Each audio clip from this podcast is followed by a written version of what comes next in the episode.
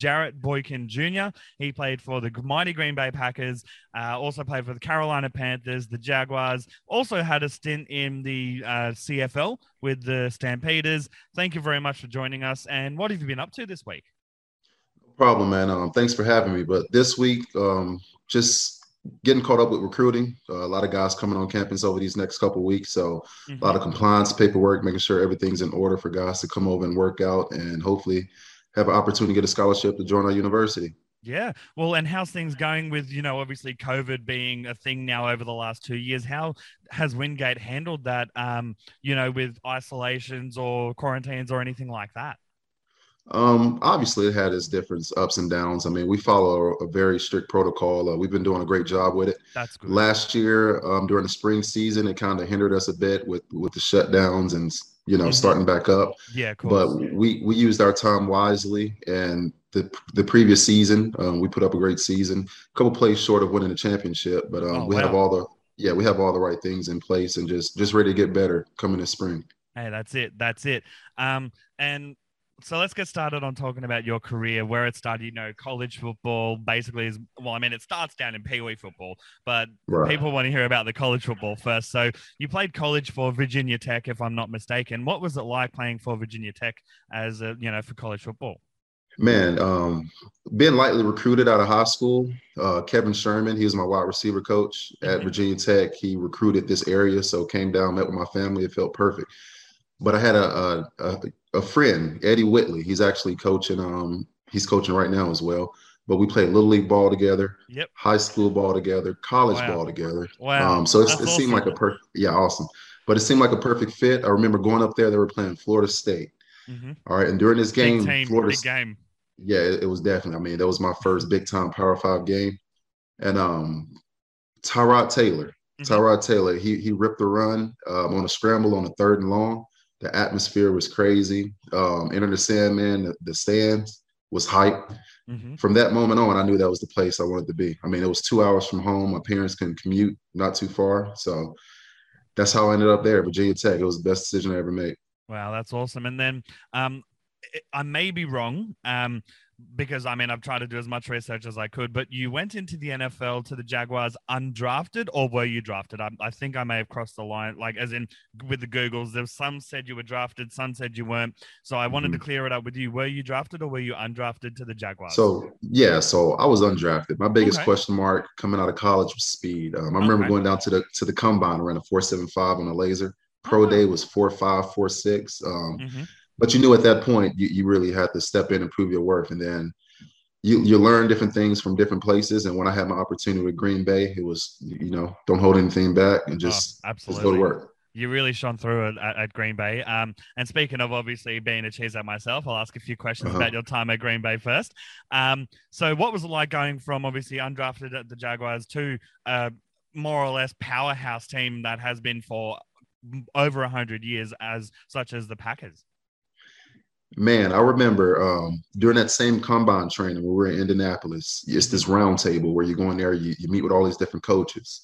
And um, I met with one at the round table, and I'm thinking in my head, man, they have Jordy Nelson, Randall Cobb, Donald Driver, Greg Jennings, like, like goosebumps right there. Yeah, it's like where where do I even fit in in this rotation, or if there was even a rotation for him, especially being undrafted. But mm-hmm. fast forward a couple months later, I mean, God does everything; He has His purpose for everything.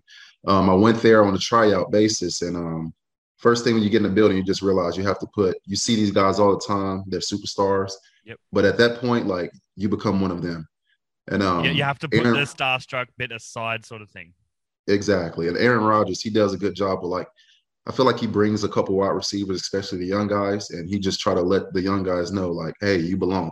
So you build that confidence. You're practicing every day. You gain the, trust of the staff, man, and um, yeah every ball just become ball at that point. No, that's wicked. It's it's basically like second nature because you've done it since little league, so it's, it's no different just at a bigger stadium, for lack of a better term. Bigger stadium, more cameras, more media. That's it. That's it. No, that's fair same enough. guys you play with in college. Yeah, and speaking of Aaron Rodgers, um, how was he um, other than that first sort of few weeks you know in, in camp and all that how was he for you because you were a receiver uh, what was it like mm-hmm. playing alongside him training with him all that sort of stuff and what's he like as a you know as a as a player and his football iq Um, well, obviously the football IQ was there. I mean, one of the best, if not the best, that I've ever seen play. But you know, he, he's a perfectionist, and it, he definitely raises the level of everyone around him. And when you're a wide receiver, you want to make sure you're on the same page with him at all times. Like mm-hmm. you never want to have any lapse in concentration.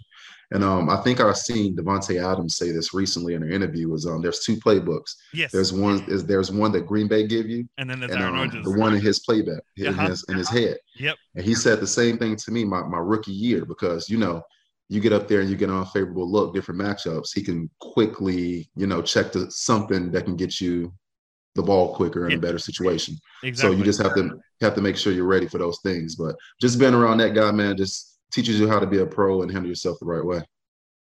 Pardon me, sorry, I had to burp. Um, yeah, n- It's all yeah, yeah, nice. Honestly, that's wicked. Um, so as you said, it, it- not only does he raise the skill level and intensity, but he, by the sounds, he makes you guys, as in receivers and everyone in general, want to lift, not just feel like you have to lift, which is an amazing quality. But this isn't about Aaron. This is about you and and your career. So you went after the Packers. You went to the uh, Carolina Panthers.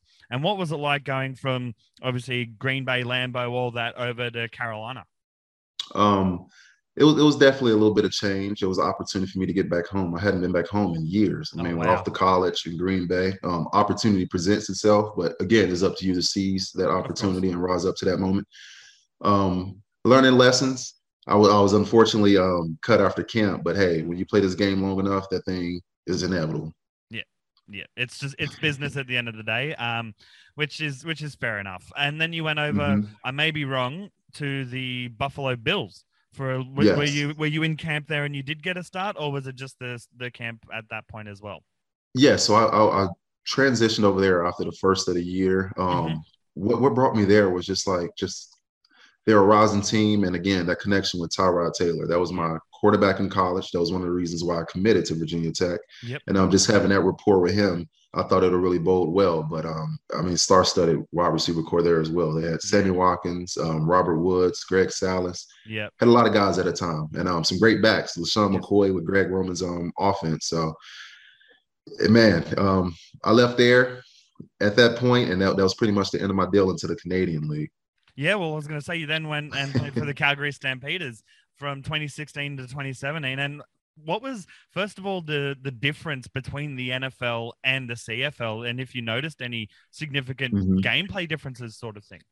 So, it, the, football is football at the end of the day, but then you have to you have the field difference, you have the the lineman difference, the the running head start as a receiver in the slots, um, just different small things that you got to account for that can Mhm.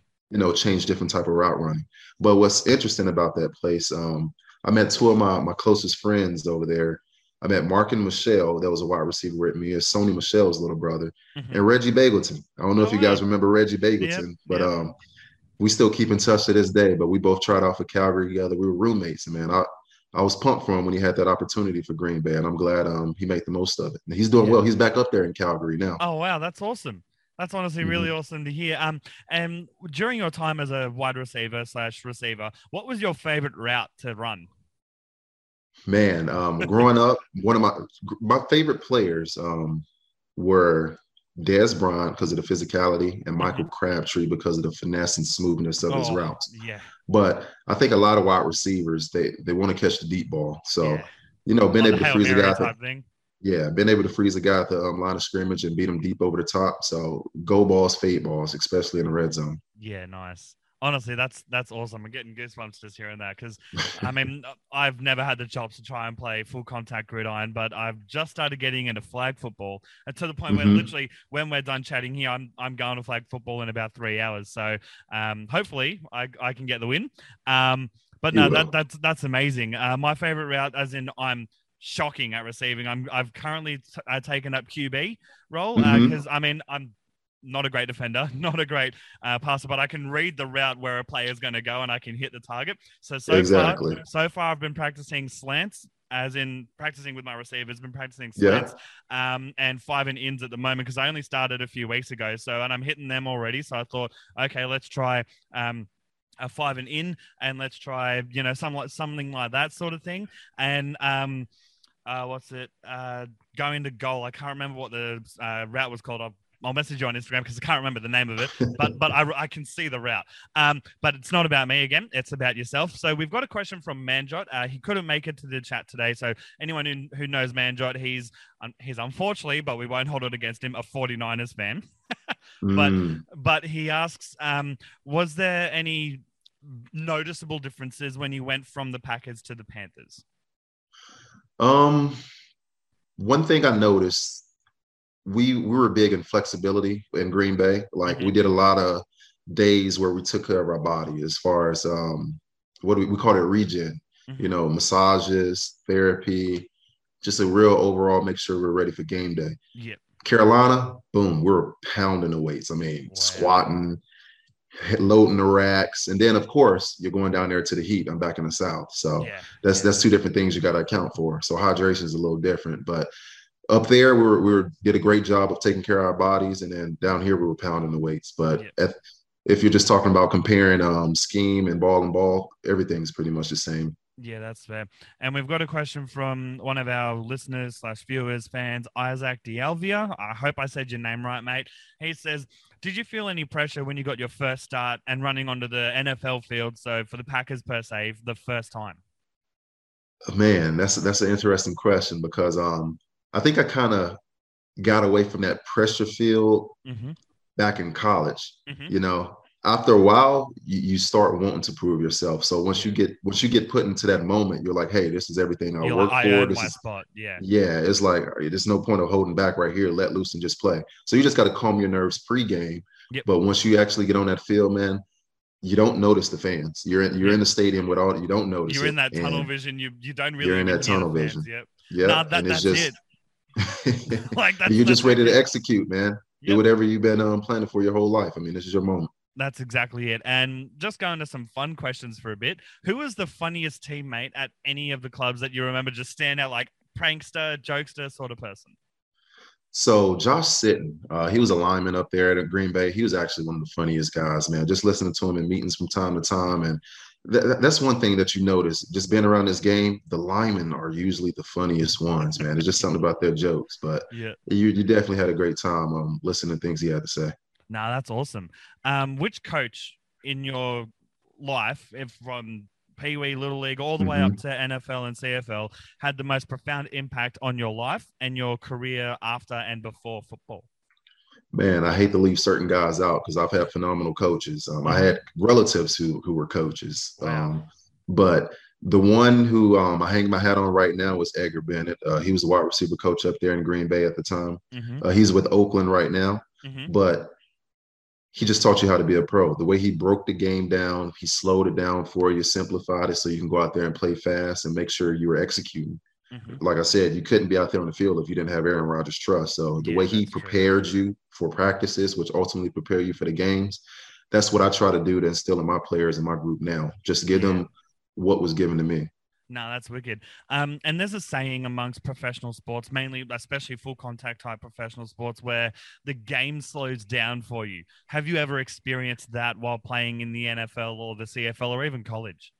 It definitely slows down. Um, when you first starting out, I mean, you're, you're new to different things, you're new to different routes, techniques, scheme, this, that, and the other. But once you once you rep it enough, and then now it's like chess pieces. You're starting to see different coverages, different tips in the defense. Like you're the brain, you're the quarterback, you're the brains of the offense. So now you under you're understanding what's going o- what's going to happen and what's coming open, so you can throw the ball in a precise location. Yeah. But once you see it enough, um, it, it definitely it's like you've got all the time in the world, even though it's like split seconds, but it's all the time in the world.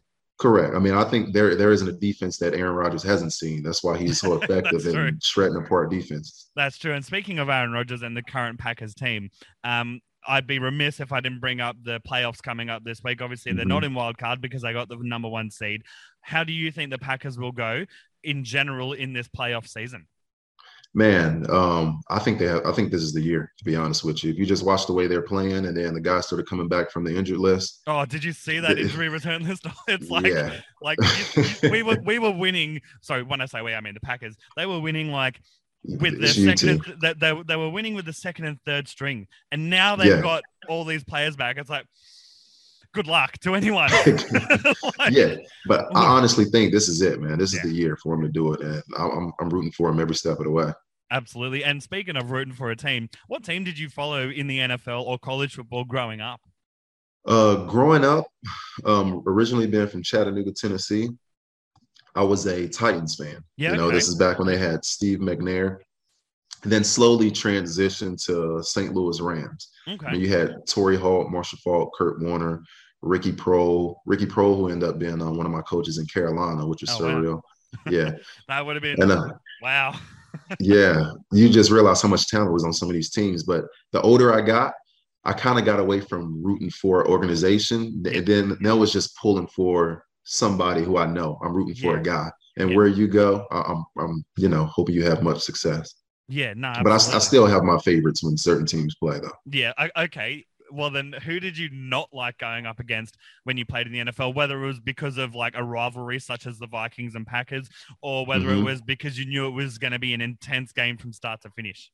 Well, over my career in Green Bay, um, the toughest ones who we knew like kind of stood in our way was the 49ers yep. over my first two years. I mean, they always got us in the playoffs. And then the Seahawks. I mean, you're going out there to that stadium. It's very noisy. They had that that that defense. They're very good up front with a great secondary. And I mean, they proved. I mean, they won a couple Super Bowl rings, but those were the two that, that kind of stopped us in the NFC. Yeah, that's fair. And I mean, unfortunately, they did. But you know, I think, as you said, this is this is the Packers' year. I think if any year we're going to get the closest to it, this is absolutely like within the next five years, this is the year, and I'm yes. so I'm so excited for it. Uh, what was your Netflix or Hulu or whatever website that you used to watch TV shows and movies binge during the COVID lockdowns and isolations over the last few years? Um, so I'm not really a big TV guy, man. The only time I'm home is if I'm like recharging, yep. um, because I'm, I'm more outdoorsy. Yep. But when that did happen, I, I started watching the Godfather of Harlem, man. It had stuff mm-hmm. to do with the mafia, the, the five families up there in New York. Yep. I don't know why I got interested in that, but it's it's, it's interesting. It's, pretty crazy. Yeah, it's just crazy yeah. what was going on. I, have got onto days. Michael Franzese's YouTube channel in the lockdown yeah. last year, and he was one. He was part of one of those five families. Yeah. And I'm like, mate, the, the the rabbit hole I went through. Isn't he doing like um YouTube channels yeah. with what's his name, Sammy the Bull and stuff. Yeah, yeah, he's doing that with him and a guy called Larry Lawton as well. Man, man, yeah. it's very real what they were doing. Oh, so it, it, was cool. It's as as they say in America, it's no cap, straight up, yeah. no cap. um, that was awful. I apologize for that. Um, so we just mentioned uh, NFL teams and players and all that, but which players in particular did you always root for, even if you were low key playing against them in a game? You know, like what it was players that you obviously went played at college with or whatever. Yeah, yeah. But yeah. Um. Well, yeah. During that same time, I had crossovers with. I always rooted for Tyrod. I wanted him success. He was at Baltimore at the time. He won mm-hmm. a um, championship with them. With them. Sorry about that. No, Kam Chancellor. Kam Chancellor was um the safety over there in Seattle. So. Mm-hmm. And just matching up with him from time to time, that was pretty cool. But as far as friends within the team, it was it was definitely younger guys. It was the yeah Brandon Bostick, um, Myles White, if you remember him, mm-hmm. And Randall Cobb. And I, am a defensive minded guy, so yeah. now I started hanging out with the Casey Haywards and you know some of the DBs. Yeah, nice. Um, and looking back on your, you know, NFL, CFL career, college football, all of that, what is your proudest, you know, achievement or accomplishment?